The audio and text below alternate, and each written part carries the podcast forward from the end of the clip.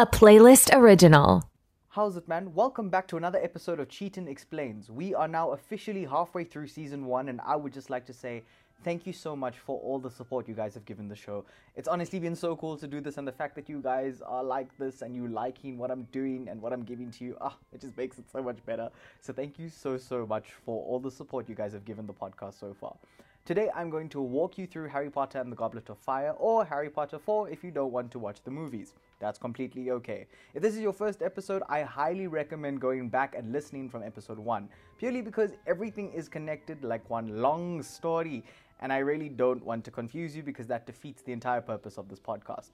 Lastly, and again, I hate that I have to say this because the movie came out in two thousand five and it makes me question how much has happened since then. Considering we are in a pandemic, we've lived through two, maybe three recessions, depending on your age, but heavy, huge spoilers coming your way. We start with the W B Warner Brothers logo on the screen. It's silver, but it's dark, which is pretty much an indication for everything that happens in these movies going forward. That sounds like a spoiler, but I mean it literally.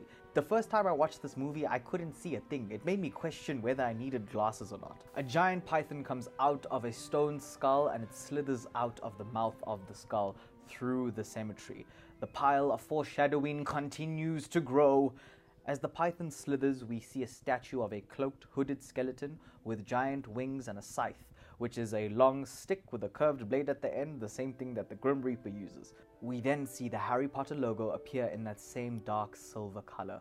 The clouds gather over the nightfall of the cemetery, and we see the groundskeeper of the cemetery in his little cottage, and all he wants to do is make himself one cup tea. But he looks up and he sees light coming from one of the houses in the cemetery. Not in his graveyard, so he goes to inspect to make sure that no one is trespassing. As the old man creeps closer to the door, he sees a couple people in a room talking to someone in a chair.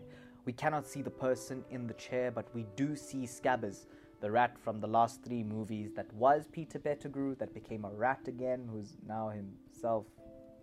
But anyway, the person in the chair calls Peter Pettigrew Wormtail. Please let me do it now, master. No, Wormtail. The boy is everything. Why does that voice sound familiar? We see another person bow in front of the chair and say, I will not disappoint you, my lord. As we are seeing this, the snake slithers past the old man's feet and into the room as we hear the voice say, send them a sign. As the snake slithers onto the chair, the voice says, Nagini has just informed me that the old cemetery caretaker is standing right outside the door. Wormtail opens the door. Stand aside, Wormtail, so I can give our guest a proper welcome. Avada Kedavra! A green flash washes over the screen and Harry wakes up from the nightmare he was having. His scar is burning and Hermione is shaking him to wake him up. She also wakes up Ron because they all need to wake up early for some reason. Like they're going to Durban and they need to wake up at three o'clock because someone had the idea to leave the house at four o'clock. The Weasleys, Arthur, Molly, Fred, George, Ginny and Ron, also Harry and Hermione, minus Molly, I just needed to mention her so you didn't forget, are walking somewhere. They have no idea where. It's still very early, and then they meet up with Arthur's friend Amos Diggory and his son Cedric Diggory, played by Robert Pattinson. From young wizard to immortal vampire to the man-bat, a true success story. At least we know now why he's such a moody superhero. He's been through a lot. Everyone gathers at the top of a hill and start gathering around an old boot, as Harry says the same thing and asks, why is everyone gathering around that manky old boot? One of the twins says it's not just any old boot, it's a portkey. Everyone holds onto the boot and starts spinning into the air, and then they get sucked into a portal. A portkey is something that can transport witches and wizards between two fixed locations. They all arrive on another hill and we see a giant stadium and people gathering around that same stadium. Welcome to the Quidditch World Cup. It's Ireland versus Bulgaria and the families are staying in tents around the stadium. But this is not a normal tent, this is a magical tent. From the outside it looks like an average, normal two-person tent. But as Harry walks inside, it's huge. It's bigger than my house, which doesn't make me feel bad at all. No, I love that tents look better than my own house. But as Harry walks in, he says, I love magic. Even me, Harry. Even me, I like magic. That night, the Weasleys and Harry, and Hermione, obviously, are walking to their seats in the stadium. But professional rich kid and part-time spy, Draco Malfoy, is boasting about how him and his father got special seats thanks to the Minister of Magic. Don't boast, Draco, says Lucius Malfoy. He looks at Harry and says, Oh, do enjoy yourself while you can. Okay, calm down, Mister Lucius. You don't have to be so dark and mysterious with your foreshadowing. The Irish team enter on their broomsticks and the crowd goes mad. Everyone is going mad. But as the green fans celebrate, here come the Bulgarians! The red team break through the skies and we see the best seeker in the world, Viktor Krum, as the crowd roars, Krum, Krum, Krum. Cornelius Fudge, the Minister of Magic, starts the game with some words in the stadium. Let the match begin! Now for me, the worst part about this movie is that we get just a small taste of Quidditch. And that's it. I have waited four movies, four years at Hogwarts now, and have never seen a Quidditch match. We have seen Harry get lucky in these matches and catch the golden snitch, but we have never seen a full Quidditch match. And the one time we get to see possibly the greatest Quidditch match in the series, we get nothing. Absolutely nothing. I have seen this movie a minimum of ten times, and the only reason I know that the Irish team won the game is a small line that Fred says. That is it. I apologize for my rant, but it's just been on my mind every time I watch that movie that we never actually get to see the Quidditch match, it, and it breaks my heart. After the match, everyone is celebrating in their tents and we hear screaming from the outside. Arthur goes to see what's happening, but when he comes in, everyone needs to go now. People are screaming and running and everything is just on fire. Everyone get back to the portkey and stick together. Fred, George, Ginny is your responsibility. Move! As they all running back, Harry gets separated from the group and gets knocked down and knocked out as he gets beaten under the stampede. He's not really having a good day. While the people are running, we see a group of people marching in black cloaks and silver skull masks, setting fire to everything they see. Eventually, when Harry wakes up, he is left alone in the ashes of the World Cup. He sees a man walking in the smoke. It's the same man from the beginning that said, "I will not fail you, my lord." He casts a spell into the sky and we see a green skull appear, and from the mouth of the skull, a snake slithers out. It's almost as if they foreshadowed this in the beginning of the movie when Nagini came out of that stone skull. Also, if I didn't make it clear and it didn't make sense in the beginning, the python from the beginning, the snake, her name is Nagini, and you only know it's a her later on, but I'm just gonna tell you it's a her. Anyway, the man hears Ron and Hermione calling for Harry and he disappears. When they eventually find him, men in suits appear around the trio and cast a spell on them. Luckily enough, they get to the floor and the spells miss the trio, otherwise this would have been a very short movie. Arthur comes to the middle to the kids and says, "No, that's my son!" A man in a black bowler hat comes to them. "Which one of you was it? Who of you conjured it?" To which Arthur replies, "Barty, you can't think they did this, they're just kids." As per usual, Harry has no idea what's going on, and to be honest, at twenty-four years old, I have never related to anyone more than I do right now while reading this script. I too have no idea what is going on, Harry. Same, same. But he asks, and Hermione explains that the mark in the sky is his mark. It's the Dark Lord's mark, and the people that were out here setting fire to the rain were Death Eaters, Voldemort's followers. We cut to the train to Hogwarts, and Hermione is reading the newspaper about the events of the World Cup. On the front cover is the Dark Mark, which is moving because pictures move in the Harry Potter universe, or like live pictures. Also, every newspaper is in black and white. That should go without saying, but I'm just making sure you know. Harry sees a girl in the train and he instantly falls in love with this girl, which sounds creepy until you realize that being the chosen one is a full-time job and it's very dangerous. Harry is almost always in a position where he's about to die. He needs to move fast with the ladies. His scar has been burning a lot recently, and Hermione tells Harry that he needs to tell Sirius about what happened at the World Cup. For those of you who don't remember, Sirius Black is the guy who can turn into a big black dog wolf thing. He's Harry's godfather, and we freed him in the last movie, and we spoke about him at length in the last two episodes. Also, his wolf dog thing name is Padfoot. And if you listened at the end of episode five and last week's episode where, with myself and Fatima, we spoke a lot about the Marauder's map, which reads, Moony, Wormtail, Padfoot and Prongs are proud to present the Marauder's map. We know Moony is Remus because he's a werewolf and he turns into a werewolf when there's a moon, Moony. Padfoot is Sirius because he's a dog and dogs' feet are well padded, kind of, but his name is Padfoot. And Wormtail, we heard that name in the beginning, Peter Pettigrew. And this shows how close he was to everyone when Sirius and Remus and James and Lily were all younger. And it hurts even more now that we know how close he actually was. He was part of the Marauders, and he's the one who betrayed James and Lily to Voldemort. So of the Marauder's map, we know three names. We'll get to the fourth name as soon as possible. As soon as I can reveal it, I'll let you know. Anyway, because that's really sad, and all of that just makes me want to cry, Harry sends a letter with Hedwig, his owl, to contact Sirius. The trio arrive at Hogwarts, but they are not the only ones that have come to Hogwarts this year. A huge carriage being flown by Pegasus, or Pegasi is their plural if you didn't know that, and they land at Hogwarts. While that's happening, a huge ship comes out from under the water, and on the other side of Hogwarts they dock. We enter the dining hall where our new angry Dumbledore from the last movie is making an announcement to the students at Hogwarts. Hogwarts will be hosting the Triwizard Tournament. Tri meaning three and wizard meaning magic. One of the schools is Beauxbatons Academy from France, where they teach young witches. It's an all-girls school. Obviously, all the boys at Hogwarts are swooning. They enter the dining hall with their headmistress, Madame Maxime, and she is half-giant as well. And Hagrid, the half-giant man, has a giant crush on her. You see what I did there? Oh, hear what I did there? Next enters the Bulgarian all-boys school, Durmstrang. Viktor Krum is a student from here, and he walks in with their headmaster, Igor Karkaroff. While everyone is entering, we cut to a man walking outside in the rain, with a staff that he's using as a walking stick, and his back. That's all we see, but we can see he's walking towards the castle. We're back in the dining hall, and that same guy with the bowler hat is here. His name is Mister Bartemius Crouch, and we all call him Barty Crouch. But we find out that Barty Crouch, Bartemius Crouch, is the head of the magical police force, if that makes sense. And that's why him and his team were first at the scene when the Death Eaters left the World Cup, and that's why they almost killed our famous Harry Potter. The guy from the outside that was walking in the rain comes inside to the dining hall, and we now know his name is Alastor Moody. He is an aura, a dark wizard catcher. He's one of the best, but they call him Mad Eye Moody. He has a glass eye with a lens over it, and his eye can see and move independently. He's also drinking something out of a silver flask, which is a special tool that we'll need to remember for later, kids.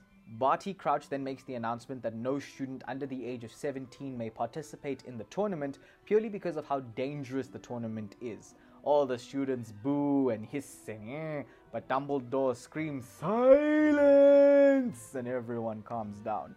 They unveil the Goblet of Fire, which is quite literally a giant goblet of blue fire. You put your name on a piece of parchment before Thursday night, and then the goblet will choose the competing students. Choose wisely, because if chosen, there is no going back. If chosen, you stand alone. That same night, Karkaroff, Igor, sneaks into the room where the goblet is, and he closes the door behind him. That's suspicious. That's weird. We cut to Mad Eye's first lecture. He's the new Defense Against the Dark Arts teacher, which Hogwarts goes through like water, but it's fine. We're in the first class and we see Mad Eye. Well, he's a bit unhinged, a bit mad, shall we say. And uh, mad wasn't describing his eye, it was describing him. We also know that, like I said, Mad Eye is an aura, and they're not just responsible for catching dark wizards, they're also responsible for, well, to try and make this seem a lot lighter than the dark truth, violent interrogation of those same dark wizards. He is teaching the students about the three unforgivable curses. They are unforgivable and they are also forbidden. Just using any one of them could give you a one-way ticket to Azkaban prison.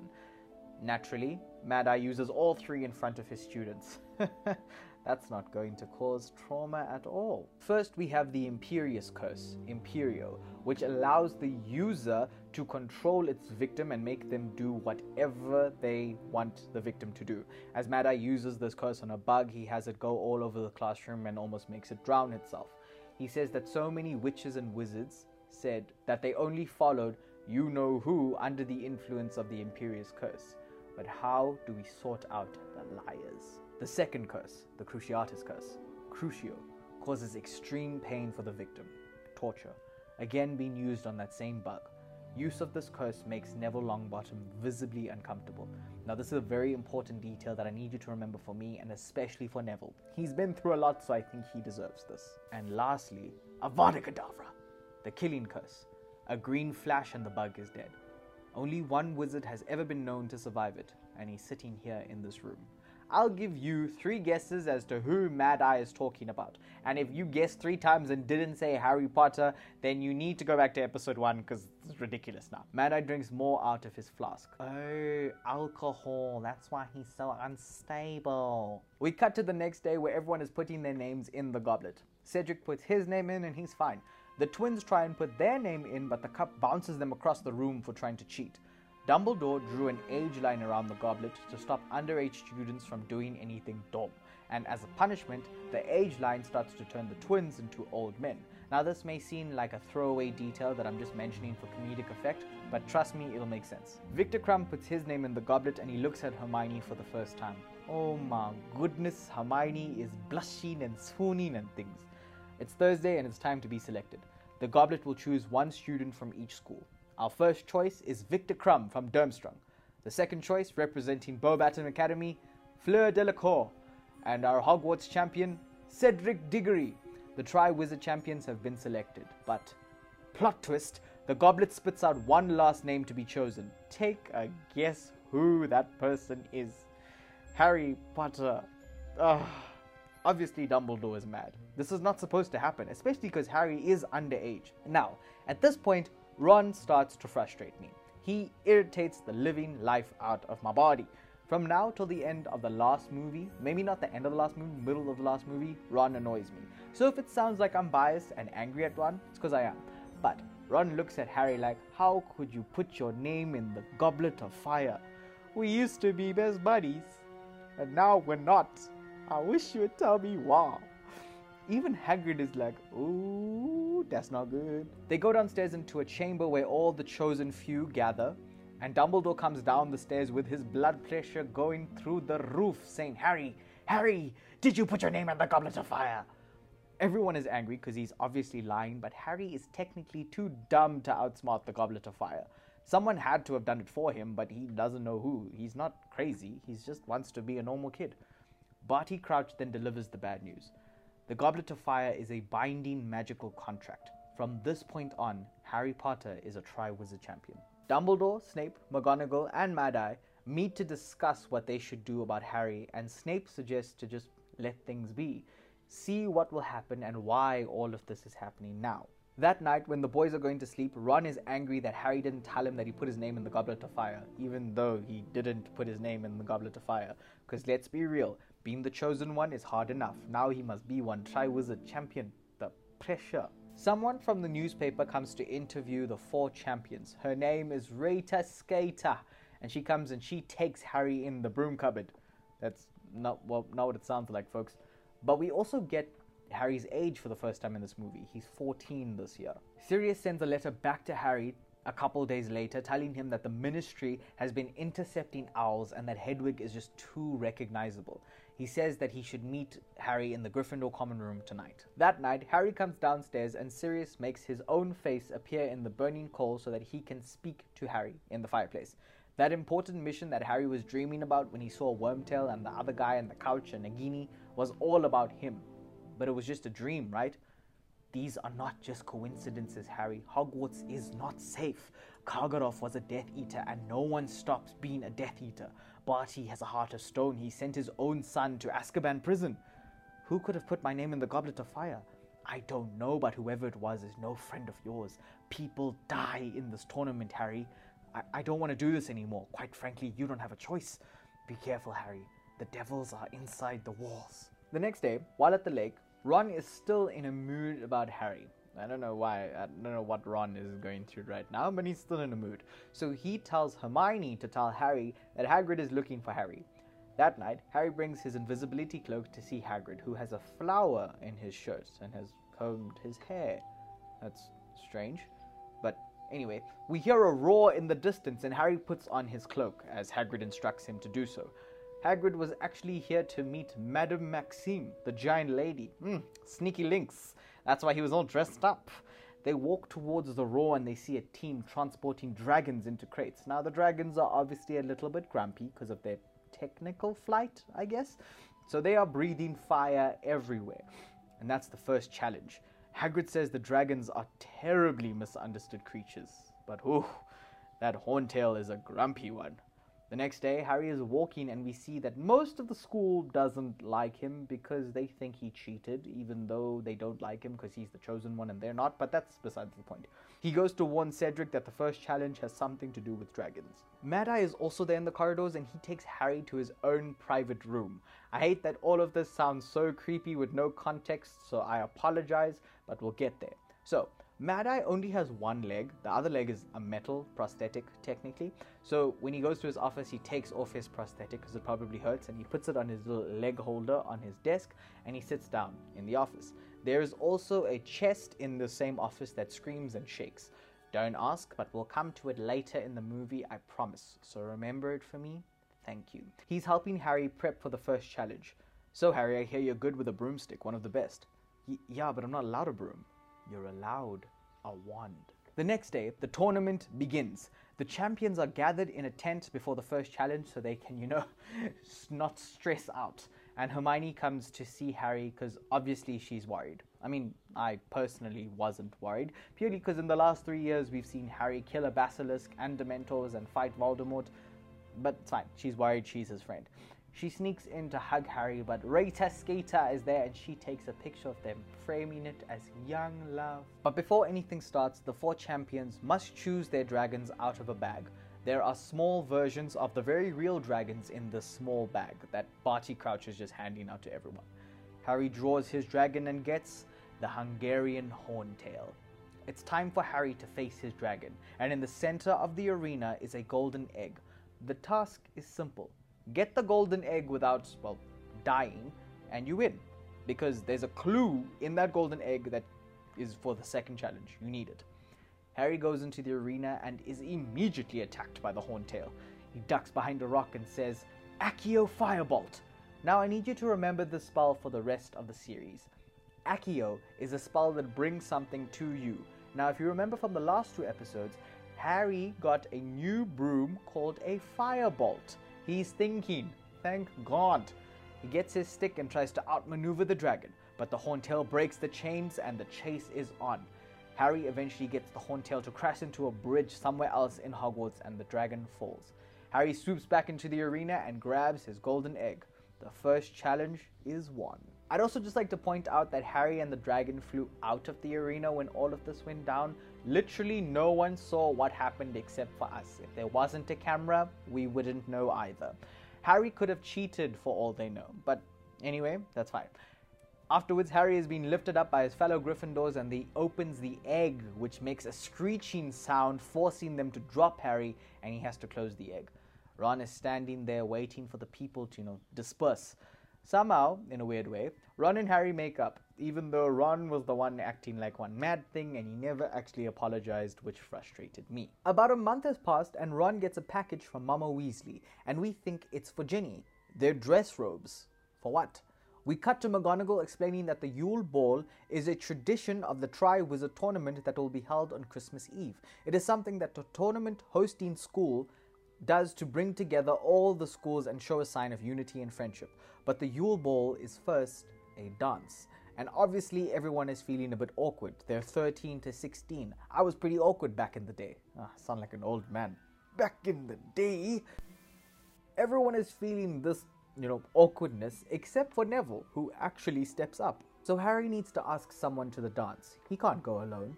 So remember that girl Harry saw on the train way, way back?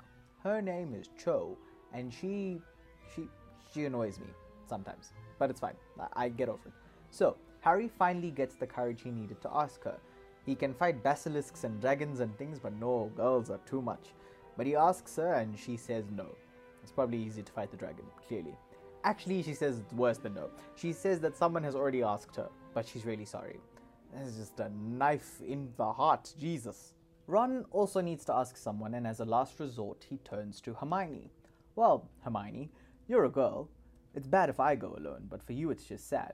Yes, those are the words that came out of Ron's mouth. Now do you see why he irritates me? Hermione is obviously angry and she storms off. Now, in Gryffindor, there are these two Indian students, Indian girls. You see, brown kids can be wizards too. To all your parents that said this is the devil's work and that Harry Potter is witchcraft, show them the brown kids in the movie. Show them. But these two Indian sisters really love Harry. So Harry uses his fame to his advantage for once and asks these two girls for him and Ron. Christmas Eve has arrived and it's time for the ball. McGonagall comes to Harry and asks, "Are you and Miss Patel ready for the dance?" "What dance?" "It's tradition that the four champions start the ball and have the first dance." Harry freaks out, but that is cut short by pure heartbreak. He sees Cho with Cedric and he experiences his first heartbreak. Hermione walks down the stairs in a true Cinderella dress and it's just wow, and she is with Krum. Everyone is happy except for Ron and Harry. Even Hagrid is dancing with Madame Maxime and Dumbledore is dancing with McGonagall. It's so cute, man. After the ball, Harry has another nightmare about the cemetery and the same angel of death. Only this time, Harry is the caretaker. Harry, at last, Avada Kedavra! He wakes up and his scar is burning. It's a couple of days to the second challenge and Harry still has no idea what to do. But because he helped Cedric in the first challenge, Cedric returns the favor and tells Harry to take his egg to the bathhouse and just sit there with the egg. Harry takes the advice. Besides, he needs to relax a little bit after all the nightmares he's been having and experiencing his first heartbreak. At the bathhouse, there is a stained glass mermaid window that moves like all the other pictures. Moony Myrtle is there as well, and she likes to see Harry in the bath, with the bubbles, and no clothes. While writing the script, I genuinely considered making a Moaning Myrtle joke, but uh, I think you can use your imagination. Myrtle tells Harry to put the egg under the water because that's what Cedric did, and we hear the clue to the next challenge. Come seek us where our voices sound, we cannot sing above the ground. An hour long you'll have to look to recover what we took. Harry comes up for air and asks, "Myrtle, are there mer people in the Black Lake?" The day before the challenge, Harry is with Hermione in the library trying to figure out how Harry is going to breathe underwater for an hour. Mad-Eye says that they need to rest, but makes Neville help Harry pack up all his books. Harry is clearly not in the mood for Neville's cuck tonight, but Neville says something that actually is helpful right now. "Have you heard about gillyweed?" Before the challenge, Neville gives the gillyweed to Harry. Dumbledore explains the challenge. Last night, something of value was stolen from each of the four champions. Each student will have one hour to retrieve what has been taken. While Dumbledore is speaking, Mad-Eye forces Harry to eat the gillyweed. Harry starts choking and he falls into the water. But he can breathe. He grows fins and webs between his fingers and flippers for feet. Neville, on the other side, is panicking because he gave him the gillyweed and now he just saw him choke under the water. "Oh my god, I've killed Harry Potter!"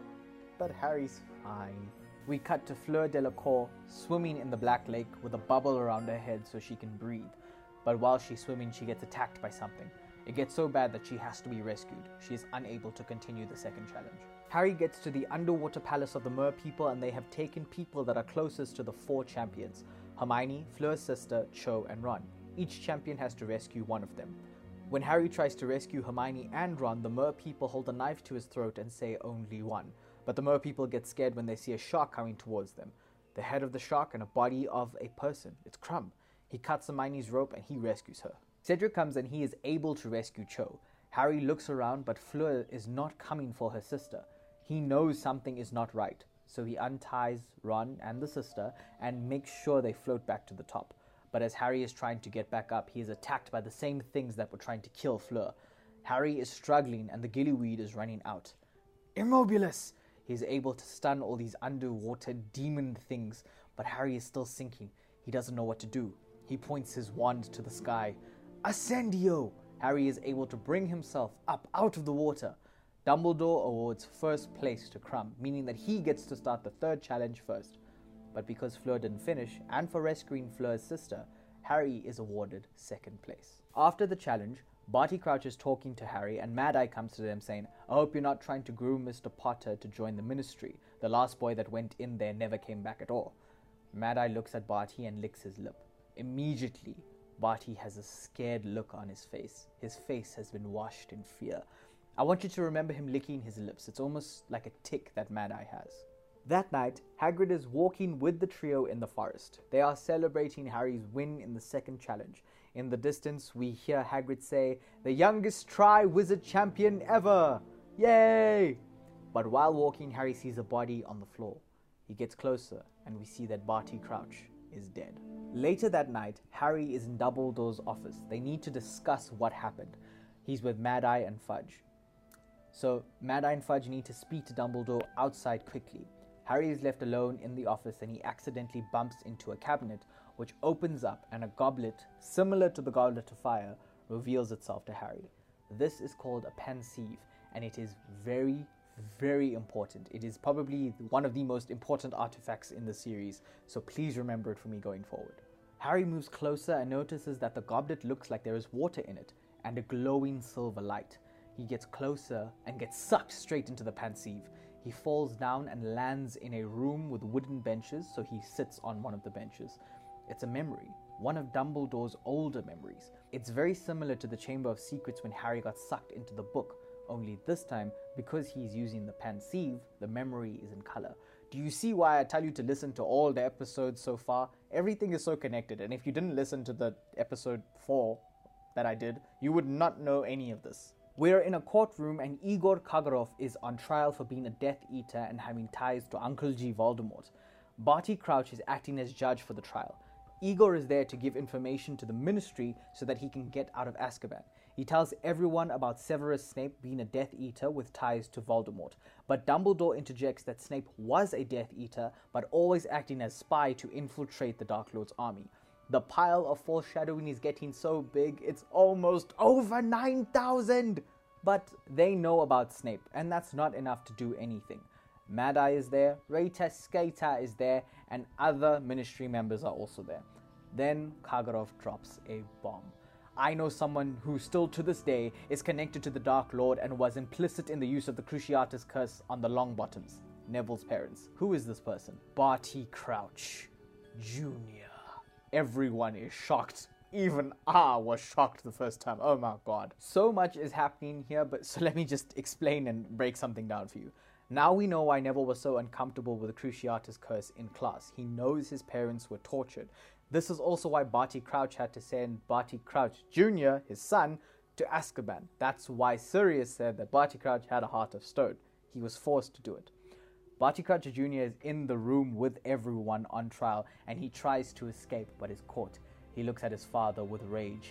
"Hello, father," as he licks his lips. We get a close-up of Barty Crouch Junior and he is the same guy from the beginning of the movie that said, "I will not fail you, my lord," and he's the same guy who cursed the sky at the World Cup and made the Dark Mark appear. Oh yo, things are getting so mad. Harry comes back into the real world and Dumbledore is waiting for him. Harry tells him about the dream with Wormtail and Barty Crouch Junior and Uncle G Voldemort and Nagini. Dumbledore gives him honestly the best advice you could give anyone that is panicking right now. It's the best, honestly. He says, "Don't panic, just relax. Try not to dream about it. Don't dwell on it." My god. It's like telling your girlfriend to calm down when she's mad. So helpful. Harry is walking back from Dumbledore's office to the Gryffindor common room when he walks past Karkaroff and Snape in a potion storage cupboard, and Karkaroff is showing Snape the Dark Mark on his forearm. It's a tattoo that all past and present Death Eaters have. It's the Dark Mark, just the tattoo. The mark is alive, and Karkaroff is telling Snape that something is wrong and you know what this means. Seeing Harry, Karkaroff leaves, but Snape tells Harry to stay, Potter. Someone has been stealing ingredients from Snape's potion stock and making Polyjuice potion. That same potion that the kids made in Chamber of Secrets that made them turn into other people. Obviously, Snape accuses Harry and his friends of stealing the things. Snape is like one auntie that doesn't like you. Everything is your fault. Her kids are rubbish things and doing drugs. Your fault for being a bad influence. Snape also mentions a truth serum. When taken, you spill your deepest and darkest desires. Snape threatens Harry by saying, "A few drops could accidentally end up in your morning punch." It's time for the third and final challenge. It's a maze. The champions have to navigate through the maze and find the Triwizard Cup. First to touch the cup wins the tournament. If any of the four champions are in distress, all they need to do is shoot red fireworks into the air from their wand, and one of the patrolling professors will come and extract them from the maze. Dumbledore talks to the four champions in a huddle, telling them to please be careful. People change in the maze. As Krum finished the last challenge first, he will be the first to enter the maze. Cedric hugs his father because it's time to start. They enter the maze and the maze closes behind them. We get an overhead shot of the maze, and the thing is massive. I'm talking soccer stadiums massive. The maze is quite literally alive. Now, what happens in this part of the movie, like in the maze, it isn't important, not at all. It doesn't really move the plot forward at all, purely because there isn't another challenge after this. But because of that, let me just talk about something that really bugs me about the Triwizard Cup. Myself and Fatima will discuss this at length next week, but let me give you some context. The Triwizard Tournament is a spectator sport. It's just like any other sport, like Quidditch. There needs to be an audience. So the first challenge was in an arena. The audience sat around the dragons, yada yada yada. The second challenge, they were set up wooden stands in the middle of the lake so that the audience members could stand there and wait for the champions. And this one, they're all sitting outside at the entrance of the maze. Now, how the hell is anyone supposed to see anything? Like I said at the first challenge, no one saw what Harry did. They just saw him fly out and fly back. That's it. That is the same as going to a stadium to watch a soccer match, but the players are playing indoor soccer at home and someone has a camera. Maybe not even a camera, because they couldn't see anything. How does this make sense? It hurts my brain every time I think about the fact that there is an audience for this entire tournament, that they don't see anything. Oh my, it, it hurts me.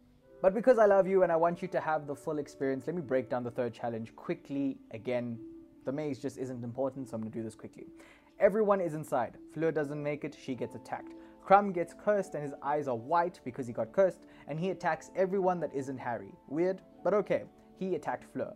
He attacks Cedric, Cedric wins. Harry and Cedric run so the maze doesn't eat them. They see the cup and run to it. Cedric trips. Harry thinks he should leave him to the maze, but Harry is like, nah, I can't let Batman die. Who's going to protect Gotham?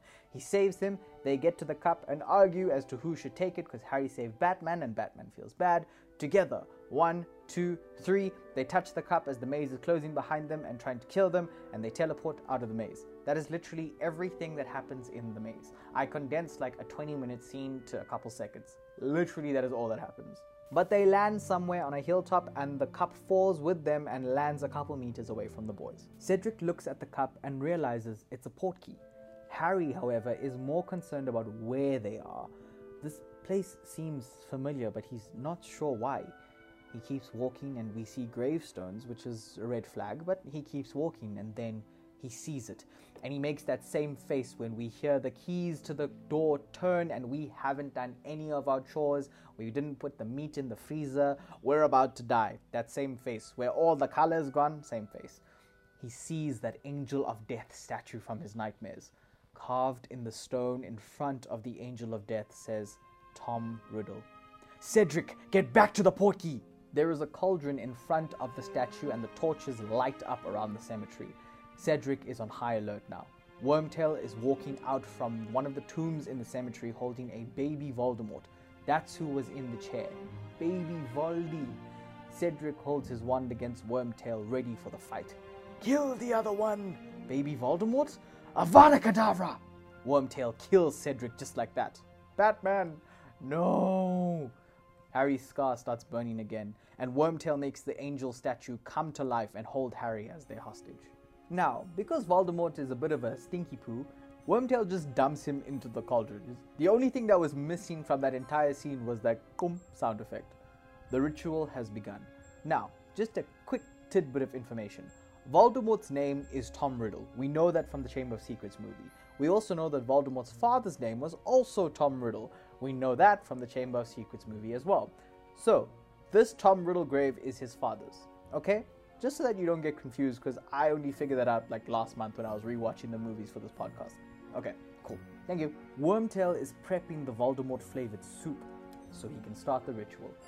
Bone of the father unwillingly given, and Wormtail drops a bone into the cauldron. Flesh of the servant willingly sacrificed, and Wormtail cuts off his own hand into the cauldron. Wormtail takes a knife and cuts Harry's forearm.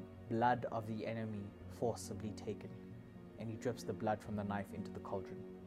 The cauldron starts to bubble, and smoke starts to f- overflow out of the cauldron. Black smoke starts to form and create a human figure out of the smoke. After thirteen long years, Lord Voldemort has finally returned. He uses his wand and touches Wormtail's dark mark on his forearm. The tattoo starts to move, just like it did in the sky at the World Cup, and black streams of smoke come down and land in a circle around Voldemort. The Death Eaters have arrived. Now, when the Death Eaters arrive, Lord Voldy is tuning them out. He is angry, angry. Thirteen years it's been. Not one of you tried to find me. Voldemort rips the masks off the Death Eaters, naming and shaming them, bringing each of them to their knees. Not even you, Lucius. Plot twist. So much happens in this movie that sets up the future movies and the franchise and everything else. So I really hope you guys have been paying attention and enjoying everything so far, because it just gets so much better. Oh my god. I did, my lord, says Wormtail, out of fear, not loyalty, but still. And Voldemort gives him a silver hand to replace the one he cut off. Voldemort goes to inspect Cedric's dead body. What a shame. Such potential wasted. As he puts his foot on Cedric's face to turn his face away from the ground. Don't touch him! Harry screams. Ah, Harry Potter. I'd almost forgotten you were here. The boy who lived. Would you truly like to know how I lost my power thirteen years ago? When dear sweet Lily Potter cast herself between us that night, she shielded you with the ultimate protection. It was love. I could not harm you. But now, I can touch you. As Voldemort puts his fingers on Harry's scar, he laughs while Harry screams from the pain. Voldemort releases Harry from the statue. Get your wand, Harry. Show me what they've been teaching you at school. I'm sure they taught you how to duel. You know how it is. First, we bow to each other. Oh, come now, don't be shy. I said, bow! As Voldemort uses the Imperius Curse to make Harry bow. Harry is struggling to fight back, and Voldemort uses the Cruciatus Curse to torture Harry. Harry is able to get away and hides behind one of the gravestones. Harry takes a deep breath. It's time to face his demons. Again, he wasn't this calm when he was talking to girls, but ooh, the Dark Lord is nothing. Anyway, they face each other. Avada Kedavra! And Harry casts back, Expelliarmus! When they cast their spells, something interesting happens. Remember in the very first episode and movie, Harry goes to Ollivanders who says, it is very interesting that this one should choose you when its brother gave you that scar. Harry's wand and Voldemort's wands are twin wands, they're brothers. They are connected. And that's exactly what happens. When the spells were cast, the wands connected, creating a bubble around Voldemort and a bubble around Harry. As the spells collide, Harry is able to see all those who have died in front of him, his parents and Cedric. His parents tell him to get to the portkey.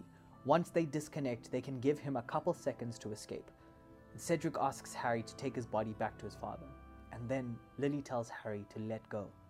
Harry is able to change the direction of his wand and the spell, breaking the connection. When that happens, the ghosts of the past form a thick smoke around Voldemort so he can't see anything. Harry runs to Cedric's body. Accio Portkey! The cup comes to Harry and he's able to teleport back to the maze, escaping Lord Voldemort. Voldemort, understandably, is just a tiny bit upset at this point. Visible confusion. Harry has beaten him four times at this point, and um, Harry did this all while still not being old enough to even drink. Is Voldemort a good villain at this point? Harry ends up at the entrance to the maze and everyone is cheering for Harry because he won. Technically because, you know, all the other players or champions were eliminated. I'm so sorry, Cedric. But everyone is cheering until Fleur notices that Cedric is dead and she screams. And the part that breaks my heart is when Amos, Cedric's father, comes and screams. He's just lost his son, and that part breaks my heart every single time I watch this movie. Harry does not want to leave Cedric's body, but Mad-Eye decides it's better to get Harry out of there now. He takes Harry back to the office so that Harry can at least mourn in peace. Harry tells Mad-Eye that the cup was a portkey and about Voldemort. What was it like? What was he like? Mad-Eye asked. Mad-Eye starts to freak out a little bit because he doesn't have his silver flask. You see, alcoholic this one is, man. Were there others? In the graveyard, were there others? Harry looks confused, looking back at Mad-Eye and saying, I don't think I said anything about a graveyard, Professor. Mad-Eye looks back at Harry. Do you think that giant oaf would have showed you the dragons if I hadn't told him to? Do you think Cedric would have told you about the egg if I hadn't shown him how to do it? I was the one who gave Neville the book that led him to Gillyweed. Now, the connections I'm about to make for you are very, very difficult unless you are paying very close attention to the movie. And because you're not watching the movie, I'm going to make these connections for you. Mad-Eye was the one who put Harry's name in the goblet. He was the one who cursed Krum in the maze, and he was also the one who tampered with the Triwizard Cup, turning it into a portkey. Everything that has happened was because Mad-Eye wanted it to happen. And Mad-Eye was also the one who killed Barty Crouch Senior, and that'll make sense in a second. Mad-Eye advances towards Harry, but Dumbledore and Snape burst into the room and pin Mad-Eye to a chair.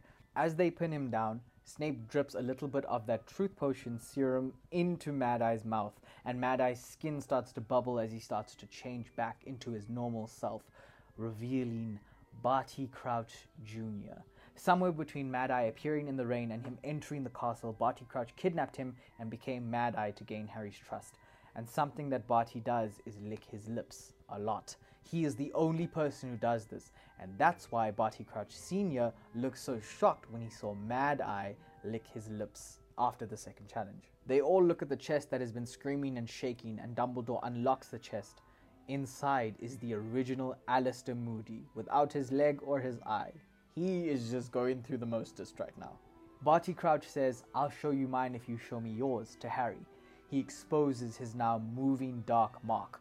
Dumbledore lifts Harry's sleeve, revealing the cut that Wormtail made, a straight line cut down his forearm, with blood in the shape of an S going down, exactly like the Dark Mark, just obviously not as detailed. The Dark Lord has returned. Also, I would just like to point out that Snape never said sorry to Harry for accusing him of theft, but that's just me being petty. As the days goes by, they hold a memorial service for Cedric in the dining hall, and Dumbledore reveals that it was Lord Voldemort who killed him. The Ministry of Magic doesn't think that they should know this, but Dumbledore says that lying to the students would disgrace Cedric's name. It would go against everything that Cedric lived for, and it would obviously defeat the purpose of what he died for. The year is almost done, but going home just doesn't seem right considering everything that's happened. Harry goes to see Dumbledore, who admits that he put Harry in danger by not doing anything in the beginning. Harry tells him about the wands connecting that night at the cemetery and that he saw his parents. Dumbledore reveals a line to Harry, but I feel like it's more to the viewer. Dark and terrible times are ahead, as the pile of foreshadowing continues to grow. The last day of school, the girls return back to Beauxbatons Academy and the boys back to Durmstrang. The trio walk along one of the bridges that lead away from the courtyard at Hogwarts, and this bridge, believe it or not, is very important for a future episode. So when I say the bridge that leads away from the courtyard, it's the same bridge that I will talk about later. Just, I have no idea how else to describe it to you. And then Hermione asks the boys, "Everything is going to change now, isn't it?" "Oh really, Hermione? What gave that away?" And with that, we end the fourth movie. So much has happened in this movie, and it's so good. Just the thought of it, moving the story forward from the first three movies. This is like the bridge between the first three movies and the rest of the series. So much happens here, and it's just, ah, it's so good. Mwah, chef's kiss. Thank you so much for listening to this episode and to the podcast in general. It really does mean the most to me. Like, when I look at the statistics of our podcast and the people listening, it's it's so much fun. Honestly, I just wish I could hear from you guys and your opinions of what you think. I think that would be so much fun if there were like a comment section. But um, thank you so much. If you haven't, please go listen to the rest of the episodes to get the full story, or go watch the movies. I encourage that route, and then coming to listen to the podcast, and then you can see why we love them so much. But please come back next week to catch myself and Fatima go deeper into this movie and to the connections made from the first three movies. We have a lot of fun, and just we get into a lot of things that I couldn't really do here. But if you feel like that's too far away, you can find me on YouTube, Instagram, and TikTok at Cheaton Ketty. That's C H E A T O N K E T T Y. No caps, no spaces. Thank you so much for listening, and you'll hear from me next week Friday. Bye everyone.